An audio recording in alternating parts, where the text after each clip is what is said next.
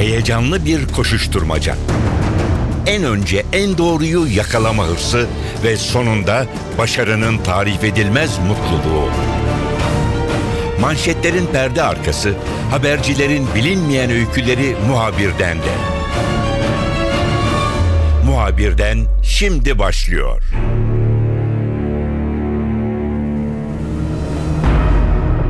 Muhabirden de bu hafta futboldaki bazı gelişmeleri ele alacağız. Geniş olarak bakacağız. Şike soruşturmaları, davalar, iddianameler derken Türk futboluna kötü haber Avrupa'dan geldi. UEFA Disiplin Kurulu Beşiktaş'a 1, Fenerbahçe ise 2 artı 1 yıl Avrupa kupalarından men cezası verdi. Beşiktaş bir yıl boyunca Avrupa'daki maçlara katılamayacak. Fenerbahçe ise 2 yıl katılamayacak ancak benzer bir suçlamayla tekrar karşı karşıya kalırsa bir yıl daha yani 3 yıl bu önemli takım Avrupa'daki maçlardan uzak kalmış olacak. NTV Spor Haber Müdürü Özgür Buzbaş bizimle olacak. Özgür futboldaki gelişmeleri, spordaki bütün gelişmeleri yakından takip eden bir isim ve Türk futbolundaki bu son durumu, UEFA'dan gelen bu kötü haberi Özgür'le konuşacağız. Muhabirden başlıyor, ben Kemal Yurteri.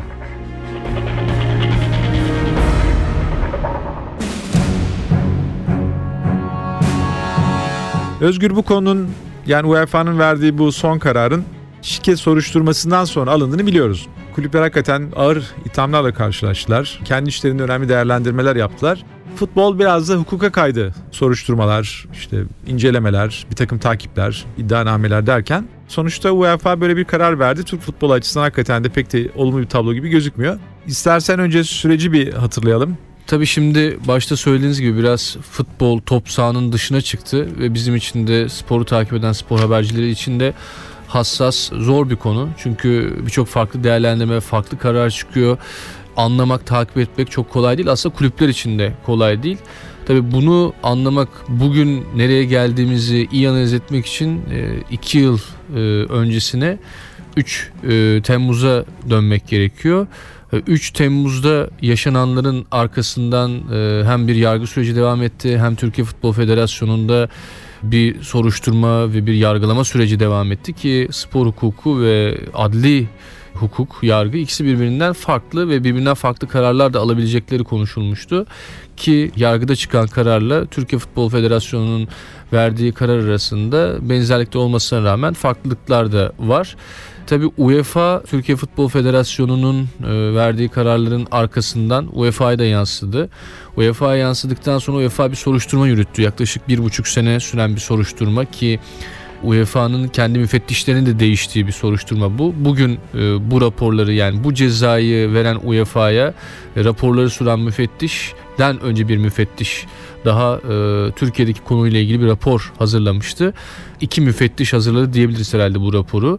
Beklenmeyen bir süreç değildi. UEFA'nın bu konuda bir soruşturma yapacağı bekleniyordu zaten. Uzun da sürdü ve bu soruşturmanın arkasından müfettiş raporunu disiplin kuruluna sundu. Açıkçası tabii bu herkes için beklenen bir şey olmasına rağmen yine de sürecin arkasından, Türkiye'deki sürecin arkasından çok fazla vakit geçtiği için UEFA'dan böyle bir çalışma ya unutulmuştu UEFA'da böyle bir çalışmanın olduğu ya da çok insan beklemiyordu.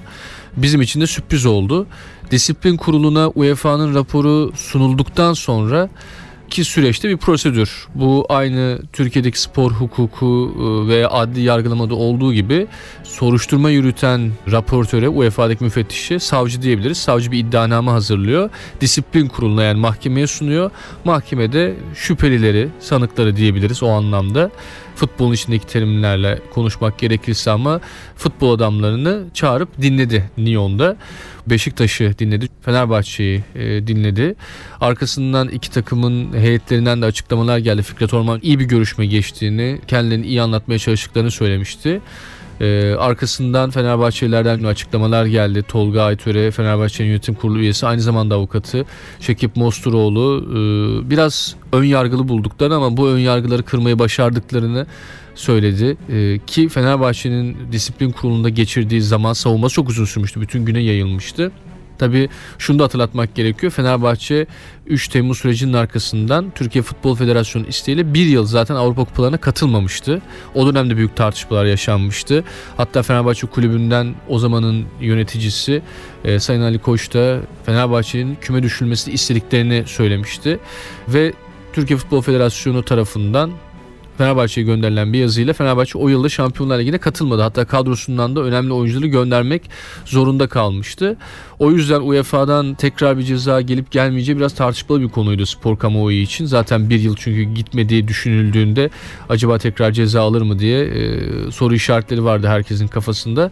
2 artı 1 yıllık bir ceza Fenerbahçe'ye geldi. Bu ne demek oluyor? 2 yıl Avrupa Kupalarına gidemeyecek. Eğer 5 yıl içerisinde Fenerbahçe aynı durumdan aynı durumla karşı karşıya gelirse e, şu anda yargılandığı şekilde bir kez daha bir soruşturmayla UEFA'nın karşısına çıkarsa 5 yıl içerisinde bir yıl daha ceza alması gündemde. Yani toplamda 3 yıl ceza alabilir. Ancak bu 2 yılını şu anda UEFA verdi. Bir yılını ise aynı suçtan bir kez daha UEFA'nın karşısına gelirse çekebilir e, Fenerbahçe. Tabi burada merak edilen bir başka konu da isimlerdi. Yani e, şu anda aktif olarak yöneticilik yapan e, Fenerbahçe Başkanı Aziz Yıldırım, Şekip Mosturoğlu, daha önceki yönetim kurulunda bulunan ve Türkiye Futbol Federasyonu tarafından da ceza alan İlhan Ekşioğlu, altyapı koordinatörlüğü yapan Cemil Turan gibi isimler de Türkiye Futbol Federasyonu'nun ziyade e, UEFA'ya da gönderilmişti onların isimleri. Burada bu isimler ne ceza alacaklar? Beşiktaş'ta da aynı şekilde eski yönetici Serdar Adalı ve Tayfur Avuç'u e, eski teknik adam yine UEFA'da savunmalarını veren isimler oldu. Bu isimler acaba ne ceza alacak da merak konusuydu. Ancak bu isimlere henüz bir ceza çıkmadı. UEFA Disiplin Komitesi ellerine gelen raporun yeterli olmadığını söyleyerek kendi müfettişlerinden ekstra bir rapor talep etti. Bu ne anlama geliyor? Ömür boyu men cezası istenmiş. Tabii birine e, ömür boyu men cezası vermek kulüpleri biz tanıyoruz. Bu e, konuda kulüplere ceza verdik ama insanlara ceza vermemiz için elimizdeki bilgiler yeterli değil. Biz daha fazla bilgi almak istiyoruz diyor kendi müfettişinden UEFA. Tabii müfettişin de buna itiraz etme hakkı var veya bir rapor tekrar hazırlayarak disiplin kuruluna sunma hakkı var. Bunları da önümüzdeki süreçte göreceğiz. Ancak durum şu ki henüz hiçbir şeyin tam olarak bittiğini söylemek mümkün değil kişilerle ilgili ne olacağını önümüzdeki günlerde takip etmek gerekiyor. Çünkü o da direkt olarak Türkiye'deki futbol atmosferini etkileyecek konulardan bir tanesi. Ayrıca şu anda alınan cezalara iki kulüpte itiraz edeceğini söyledi. Hem Beşiktaş hem Fenerbahçe kulübü bu cezalara itiraz edeceklerini söyledi. Tahkim kuruluna gidecekler. Daha doğrusu biz Türkiye'de tahkim kurulu diyoruz bunu ama bir temiz mahkemesi. UEFA'nın kendi içerisindeki bir temiz mahkemesi. Bu mahkemeye giderek bu cezalara itirazda bulunacaklar. Bu cezaları itirazları kabul edilebilir kabul edilmeyebilir veya cezaları artabilir de. Kabul edilip affedilebilir de. Bu iki seçenek de şu anda ortada açıkmış gibi görünüyor. Ayrıca UEFA'nın kendi müsabakalarında, kendi turnuvalarında yapılmamış ancak ülkelerin kendi içlerindeki spor organizasyonlarında vuku bulmuş bir olaya da ilk kez bu kadar ağır bir ceza verdiğini e, hukukçulardan ve UEFA'nın içindeki aktörlerden gelen bilgilerden öğrenme şansımız oldu. Bu da açıkçası e, Avrupa'da da bir ilk gibi görünüyor. Tabi henüz her şeyin bittiğini veya bu işin burada noktalandığını söylemek de mümkün değil.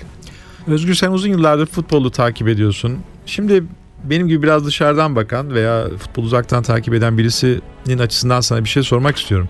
Şimdi biraz önce senin anlattıklarından da şöyle bir şey öğrendim ben. Daha doğrusu öğrenmeye başladık biz e, Türk kamuoyu olarak. Uluslararası yargılanmasına ilişkin yani futboldaki bazı suçların uluslararası yargılanmasına ilişkin usulleri de artık konuşmaya başladık. Bir takım evet. hukuki ve teknik şeyleri de öğreniyoruz. Evet. Şike iddiaları döneminde belki futbol severler aynı zamanda mahkeme terimlerini de öğrenmek durumunda kaldılar hı hı. takımlarının. Evet maalesef e, bunları öğrenmek zorunda kaldık. Evet yani onların geleceklerini veya hı hı. işte soruşturmanın aşamalarını e, takip ederken şunu sormaya çalışıyorum. Yani e, futbol hakikaten gerçekten futbolu sevenler biraz kulüp kavgası, bu tür hukuki bir takım sorunlar, kriminal bir takım terimlerden dışında futbolu oyun olarak seven, heyecan duyan insanlar Türk futbolunun bu tür e, bir takım kavramlar içerisinde yer alması nasıl değerlendiriyorlar? E, yani bir futbol severin bakış açısını bize anlatabilir misin? Çok zor zamanlar geçirdi bence e, futbol severler özellikle. Yani Türk futbolu demiyorum. Yani Türk futbol, Türkiye'deki futbol zaten çok zor zamanlar geçirdi geçirmeye de devam ediyor. Ha kaldı ki geçen yıl Galatasaray çeyrek final Fenerbahçe yarı final oynadı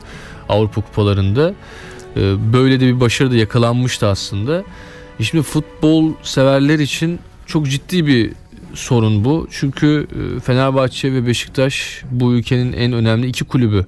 Futbol ekonomisini en önde götüren iki takımı. Ha ekonomiyi bir kenara koyalım. E, zaten futbolu seyredenler, futbol severler ekonomistle belki çok ilgilenmezler. İlgilenmemeleri de gerekiyor. Onlar takımların başarılarına bakıyorlar. Ama tribünler etkilendi bundan. Futbol ekonomisi etkilendi bundan. Seyirciler etkilendi bundan. Biz bundan etkilendik. Medya bundan etkilendi. Herkes bundan etkilendi. Taraftarlar arasında polemikler, ayrışmalar çoğaldı.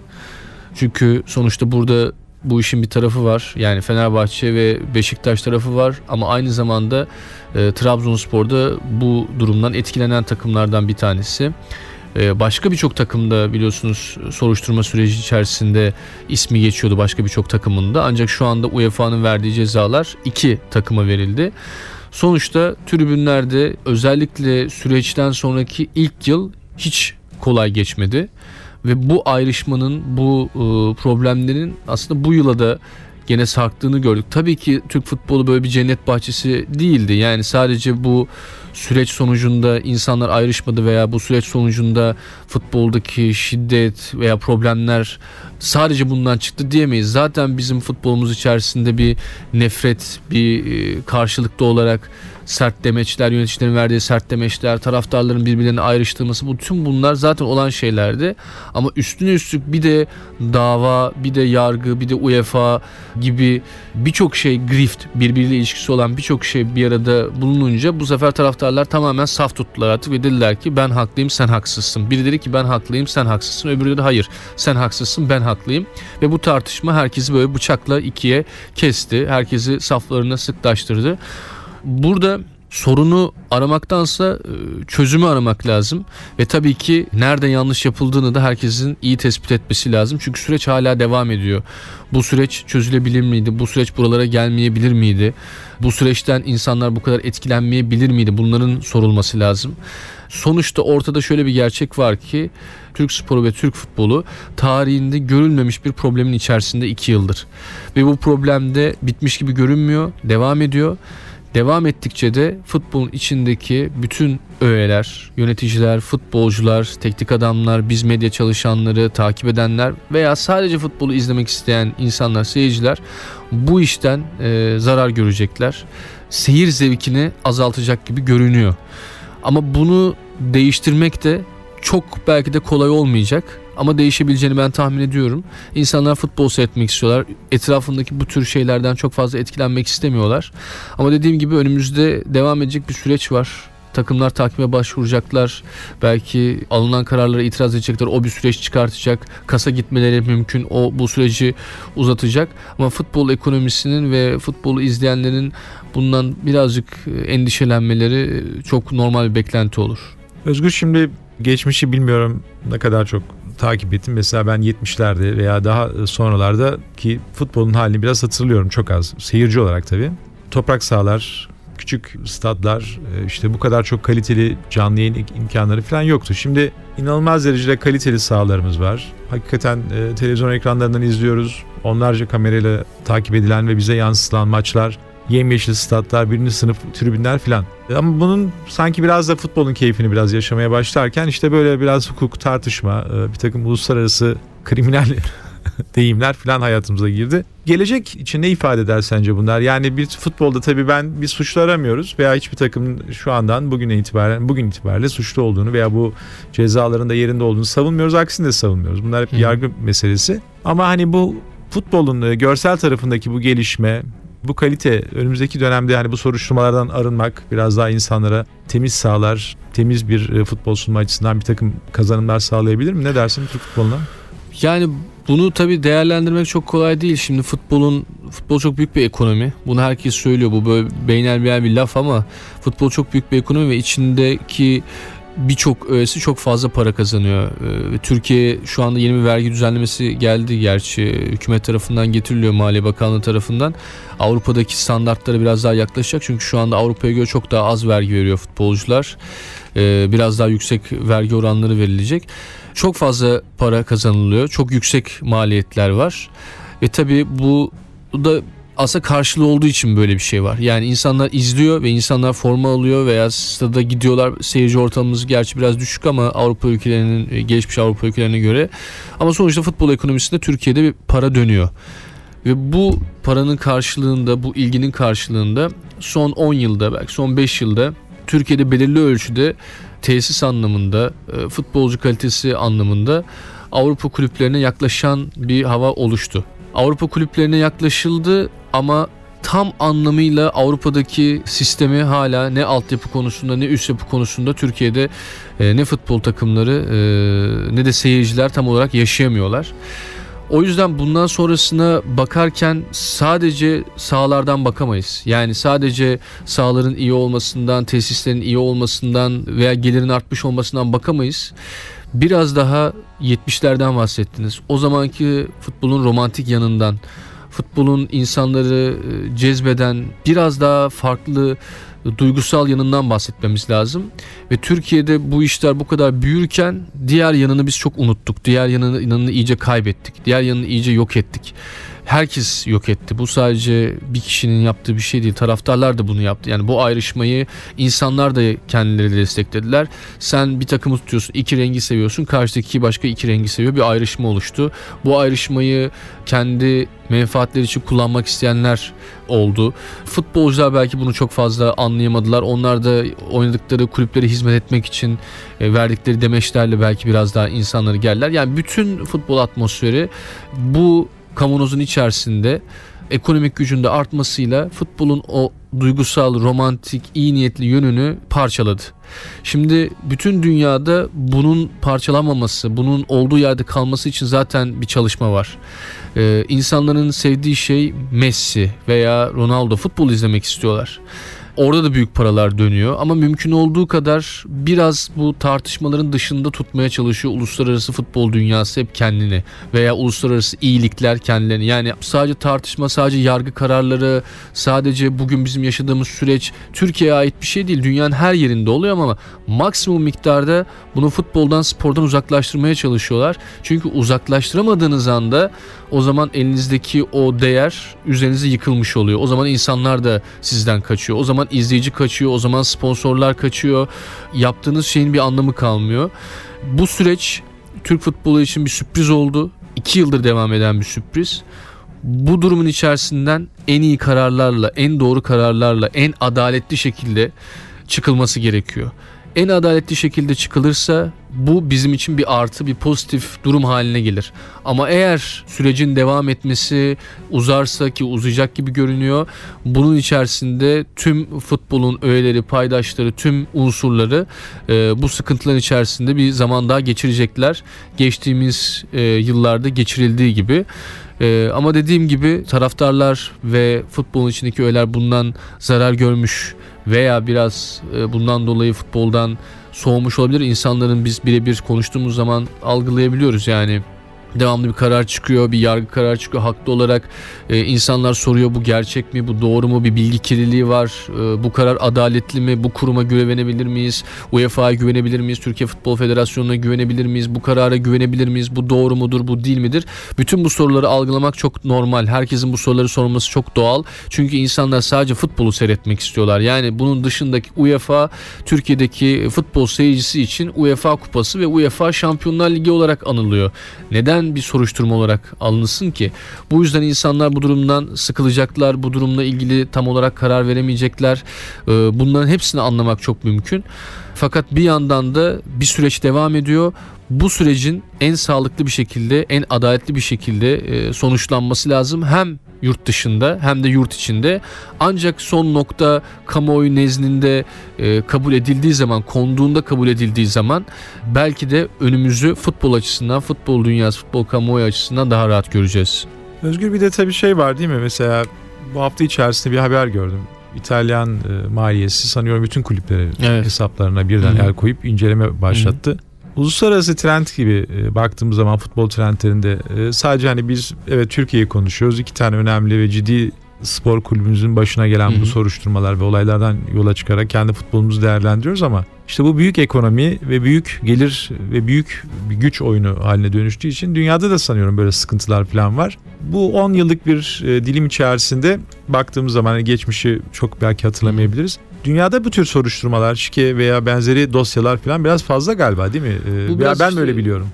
az önce konuştuğumuz şey bir benzeri yani ekonomisi çok arttı. Belki son 10 yılda son 15 yılda ekonomisi çok arttı. Bunun öncesinde bazı organizasyonlar Dünya Kupası çok ilgi çekiyordu 70'lerde 80'lerde ama bir futbolcunun milyon dolarlar kazanması, e, bonservis bedelleri, e, bonservis bedelleriyle ilgili davalar, Bosman davası, bütün bunlar birazcık medyanın da gelişmesiyle, televizyonların çok yüksek paralar ödemesiyle e, futbola, e, sponsorların devreye girmesiyle, çok yüksek paralar ödemesiyle, futbolcuların çok ilgi çekmesini sponsorlar da kullanıyorlar. E, bir şampuan reklamında futbolcuyu oynatmak, bir tıraş bıçağı reklamında bir futbolcuyu oynatmak artık bir manken yerine veya bir e, oyuncu yerine futbolcular tercih ediliyor. Bu içerik açısından da bir problem yaratıyor. Yani siz bu kadar parayı bu sektöre e, bir anda ki dünyada da bir anda girdi aslında ve bu sefer bu paranın etrafındaki içerikte de problemler oluyor. Uluslararası örgütler veya ulusal örgütler bu içeriği iyi denetlemeye çalışıyorlar. Ha doğru yapıyorlar, yanlış yapıyorlar. Onların da kendi açısından e, planları var. O planlar ulusal örgütlerle uluslararası örgütler birbiriyle çakışıyor olabilir. Bütün bunlar bir problem bunlar konuşuluyor. Finlandiya'da, İtalya'da, İspanya'da, Avrupa'nın her yerinde, Çin'de, birçok ülkede futbolla alakalı buna benzer soruşturmalar, bu tür problemler oldu, olmaya devam ediyor ve muhtemelen de olacaktır ama dediğim gibi bu futbolun ekonomisinin son yıllarda çok artmasıyla alakalı bir durum. E, futbolun ekonomisi çok arttığı için bir şekilde kontrol altına da alınmak isteniyor. UEFA da bunu yapmak istiyor. O yüzden kulüplerin üzerinde de çok dikkatli durduğunu biliyoruz. Ama tabii bunu ne kadar doğru yapabiliyor? Ne kadar her kulübe eşit e, yapabiliyor? Bunları da tartışmak gerekiyor. E, yani İtalya'daki soruşturma bu şekilde ki UEFA soruşturması değil o İtalyan e, Maliye Bakanlığı Evet, yaptığı maliye bir soruş- soruşturma. soruşturma. E, daha önce İtalyan yargısının yaptığı bir soruşturma vardı. Ne kadar bizimkiyle benziyor, ne kadar bizimkiyle benzemiyor bunları iyi tartmak lazım. Çünkü İtalya'da spor hukuku dalında özel e, mahkemeler var. Türkiye'de bunu önce adli mahkemeler götürdü biliyorsunuz. Farklı bir süreç gitti. Arkasından Türkiye Futbol Federasyonu'na geçti. Yani herkesin hukuku, herkesin iştahatları denir ya iç işleri birbirinden biraz farklı. Buna benzer davaların görüldüğü e, ne vakıfız ama her ülkenin de içindeki soruşturma, davanın gidişatı ve durumu aslında birbirinden de tamamen farklı. Ama bunun nedeni sadece bana soruyorsanız bence e, dünyada futbol ekonomisinin çok artmış olması ve bunu kurumların denetlemeye çalışmasından kaynaklanıyor. Bu yüzden de e, farklı farklı adli sorunlar e, ortaya çıkıyor. Bunlar futbolu bir oyun olmaktan çıkartıyor mu diye sorarsanız biraz çıkartıyor ve insanların seyircinin özellikle canını sıkıyor. Özgür Tamam. çok teşekkür ederim. Kolay gelsin. Ben çok teşekkür ediyorum. Ee, Beni yayınınıza konuk ettiğiniz için iyi yayınlar.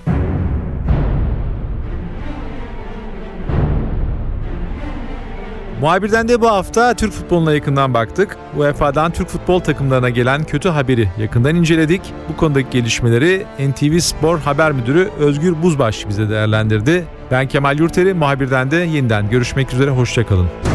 Haber için değil de haberin hikayesi için şimdi onlara kulak verme zamanı. Muhabirden NTV Radyo'da.